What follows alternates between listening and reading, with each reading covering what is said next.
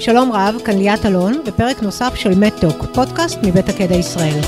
הפעם אנחנו בסדרת פרקים מיוחדת מוועידת חדשנות בבריאות 2020 של דה מרקר, ושמחים מאוד לשוחח עם פרופסור אייל שוורצברג, מנכ"ל נאופארם קיור ומרכז התוכנית לתואר שני ברוקחות קלינית קהילתית וניהול רגולטורי באוניברסיטת בן גוריון. תודה אייל שהסכמת לשוחח איתנו. תודה לך שהזמנתם. אז אה, פרופסור שוורצברג, אנחנו משוחחים כעת מכנס החדשנות ברפואה של דה מרקר, ואני אשמח לשמוע ממך, כמנכ"ל חברת אה, נאופארם קיור, מהו לדעתך השינוי המשמעותי ביותר שחל בתחום הרפואה הדיגיטלית בשנתיים האחרונות, ואיך זה בא לידי ביטוי בפעילות שאתה מנהל? אני חושב שהיכולת להגיע אל המטופלים אמ, והיכולת לעשות אה, התאמה אישית לצרכים של המטופל, גם מבחינת הדיגיטציה וגם, או, וגם מבחינת הטיפולים, הוא זה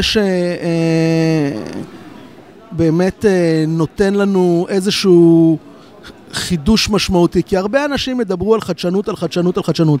יש לנו אין ספור אפליקציות, ובדרך כלל אנשים שמתחילים להשתמש באפליקציות, לא תמיד ממשיכים להשתמש באותה אפליקציה.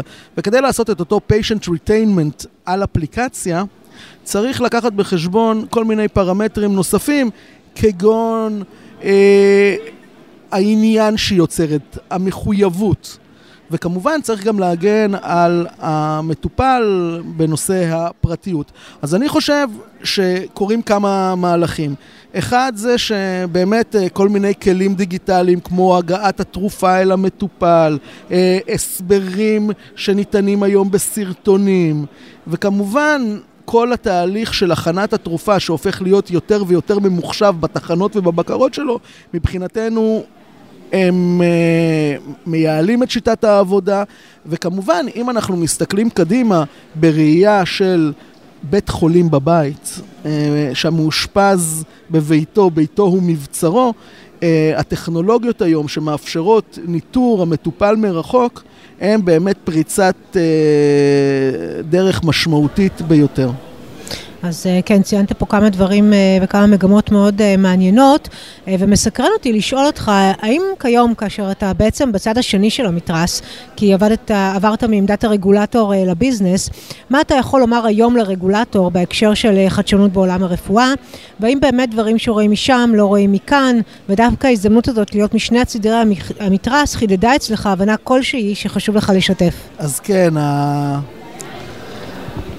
שתי האישויות האלה שמחננות בי כרגע. כן. אמ, תראה, אני חושב שתמיד איפשהו יישאר לי איזשהו פן רגולטורי. אני רואה את זה גם באופן שאני מתנהל היום בתוך נאו-פארם קיור, ונושאים מסוימים שאני אבחר לא לטפל בהם בגלל הרגישות והמורכבות הרגולטורית, תוך כדי כמובן שאני משתף את שאר בעלי הדעה בקבוצה. אה, כן, רואים דברים בצורה שונה, רואים והרבה יותר, נגדיר את זה, מפריע או מעכב, זה אישורים רגולטוריים מסוימים. למשל, הזמן שבו לוקח למטופל לקבל אישור של 29ג.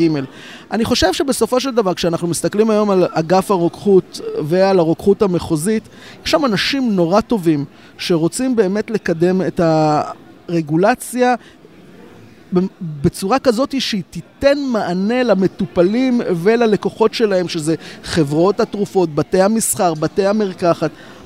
הקושי הגדול הוא במשאבים, במשאב האנושי.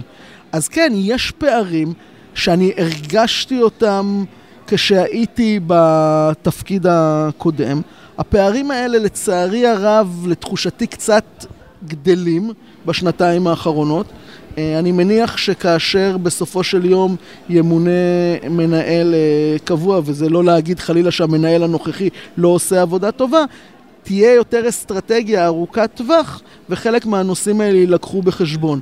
אז ישנם פערים, דברים שרואים מכאן באמת לא רואים משם, אבל אפשר לגשר על כל הפערים אם עושים את זה בצורה מושכלת ורוצים לדבר. זה נורא נורא נורא חשוב. התקשורת, התקשורת צריכה להיות מכבדת משני הצדדים, ושני הצדדים צריכים, זה תמיד נכון לכל משא ומתן, להבין את הנעליים שהבן אדם השני נועל.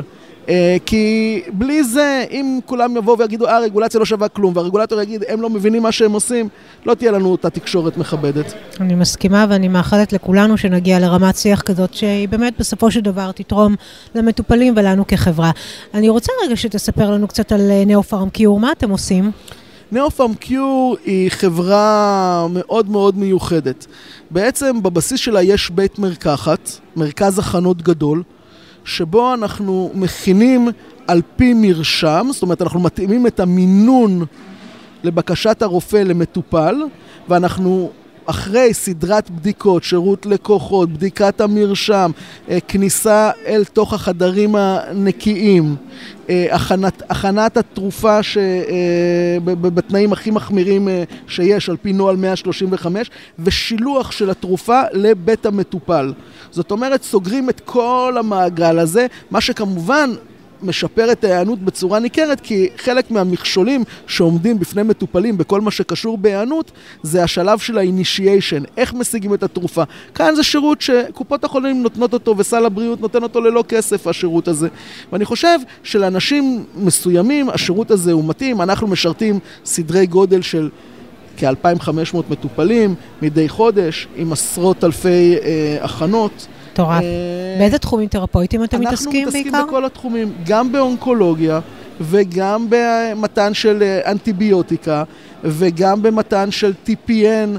אה, של All in One, שקיות שהן מוכנות ומוסיפים להן כל מיני דברים מיוחדים ובעצם אנחנו מסוגלים לעשות כל הכנה ולתת תמיכה גם מעבר לזה באמצעות שירות הלקוחות שלנו כדי לוודא שהטיפול הגיע ליעדו בצורה אה, נכונה ולעקוב אחר המטופל. אנחנו פעילים בעוד דבר, שזה קשור לאספקות לבתי חולים שלא עומדים בנוהל 135, ואנחנו בעצם עובדים עם מספר בתי חולים כבר לא קטן, שבגינו אנחנו מכינים את כל הטיפולים הכימותרפיים שלהם והכנות נוספות.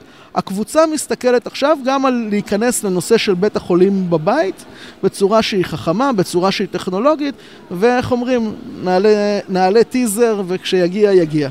אוקיי, אז זהו, זה ככה, אתה מרים לי להנחתה. אה, רציתי לשאול אותך, מה החזון שלך על החברה שאתה מנהל, ואיפה לדעתך אתה יכול ורוצה להטמיע תהליכים של חדשנות ולאיזה קהל יעד? אז הקבוצה היא... כולה מתעניינת בכל הנושא של טכנולוגיות. אנחנו אחת מחברות הבנות בקבוצת אה, נאו-פארם. החדשנות שאנחנו מבקשים לה, להביא אותה זה התמקדות בשווקים הגדלים הרפואיים, בין אם זה במטופלים שהם כרוניים, mm-hmm. גם אם זה במטופלים אקוטיים, כן. ולא פחות במטופלים הקשישים. ב-2030, וחברת, uh, קבוצת נאופארם חיה כבר 80 שנה, okay. ואני אוקיי. מניח שהיא תחיה עד מה שנקרא 120, אם לא 220, כן. וצפונה, בגלל החשיבה הזאת כל הזמן קדימה, כל הזמן להיות ייחודיים, אם במגוון התרופות או אם במגוון השירותים שאנחנו מעניקים, אנחנו נצטרך להתמקד באותה אוכלוסייה של הגיל המבוגר, וגם באותם מבוגרים צעירים שהדרישות שלהם שונות לחלוטין. ורוצים מה שנקרא לקבל טיפול מאלף עד תף. אם פעם היינו אומרים, טוב, בקופת החולים, טוב, הרופא, היום רוצים את זה מהר, רוצים את זה כאן, ואנשים גם מוכנים לשלם היום מכספם שלהם. אפשר להגיד אם זה נכון או לא נכון, אבל כן. זו הדרישה. טוב, גם העולם, אה, האנשים שמתבגרים ויהיו ה... מבוגרים של עוד עשר שנים, הם נכון, היום הם כבר אותם... חשופים, הם, זה, זה כבר לא אותם. זה ההורים שלנו, נכון, בעצם, כן. שהם מתבגרים, הם כבר יודעים להפעיל טלפון, בדיוק. הם, הם מבינים את הנושא של מחשב, הם יודעים מה היכולות של גוגל, ואם פרופסור גוגל יכול, אין שום סיבה שנאו פארם קיור לא תוכל גם. אין לי אה, ספק בזה.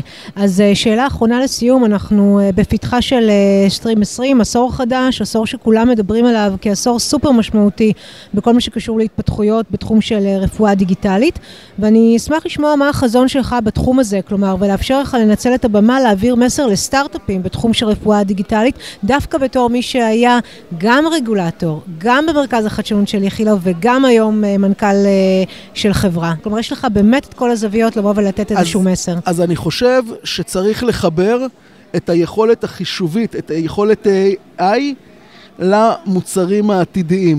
כשאנחנו נעלה בעתיד תרופה שהיא חדשה, יהיה לה גם מנגנון חישובי שתעשה את ההתאמה לאו דווקא במינון, אלא תיקח בחשבון גם את הפרוטאומיקה וגם את הגנטיקה של המטופל.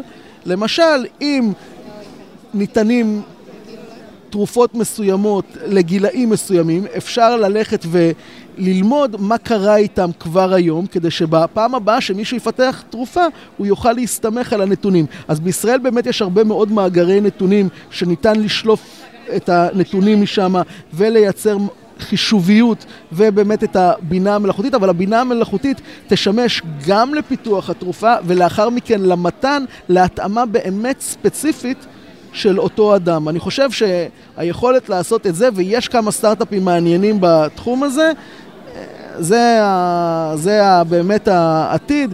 כל שאר הדברים כבר התחברו. כן, טוב, אתה באמת מציג פה איזשהו חזון מאוד מעניין לפרסונל מדיסין באיזושהי רמה אחרת, ככה, מעבר למה ש... שעושים היום. נכון, זה לא רק האפליקציה וזה לא רק התרופה, זה החיבור, זה ה... סייבורגיזם נקרא לזה, של התרופה עם האפליקציה, הם יבואו ביחד. וחלק מהטיפול וחלק מהמעקב והיצירה של real world evidence יהיו כולם חלק מתהליך הרישום. הגיוני מאוד שבעתיד חלק מהמודלים של תשלום אולי יהיו pay by performance. מה שהצגת לי בניסוי הקליני, בוא תציג לי גם בעולם האמיתי. אם אתה אומר שלחץ הדם יורד, בוא נסתכל את זה על הפידביט. וככה גם נוכל לשפר את ה-reimbursement ונוכל בכלל לייצר מסד נתונים שניתן להשתמש בו גם עבור המטופל הספציפי וגם עבור מטופלים נוספים שיקבלו את התרופה בעתיד. טוב, אז אה, נראה לי שצפוי לנו אה, עשור מרתק. בהחלט. אה, עם חידושים והמצאות שאנחנו אולי אפילו מתקשים לחזות אותם. מתקשים לפעמים לתאר אותם פר סה, כשאתה מדבר על זה, לפעמים אני אומר לעצמי, היי, אני גדלתי בתקופה שבאוניברסיטה לימדו שבית הבלוקר אי אפשר לתת באי ספיקת לב. תראו לאן התקדמנו כבר היום עם ה... תרופות מותאמות אישית ותאים, סל ליינס וכל הנושא הזה של קארים, איפה... אנחנו בוועידת חדשנות של דה מרקר, היו פה עכשיו סשנים מרתקים, לא להאמין שהחזון הזה הוא כבר באמת מציאות. הוא מתחיל להיות מציאות והוא רק ילך ויתגבר. יופי, אז פרופסור שוורצברג, אני ממש מודה לך על השיחה הזאת. תודה רבה גם לך. עד כאן במהדורה הזו של מתוק, הפודקאסט מבית הקדע ישראל. תודה שהייתם איתנו. תוכלו להאזין לפרקים נוספים של מתוק, הזמינים באתר תקדע ישראל, בספוטיפיי ובאפליקציות הפודקאסטים של גוגל ואפל. נשתמע בקרוב כדי להיות קשובים לבריאות.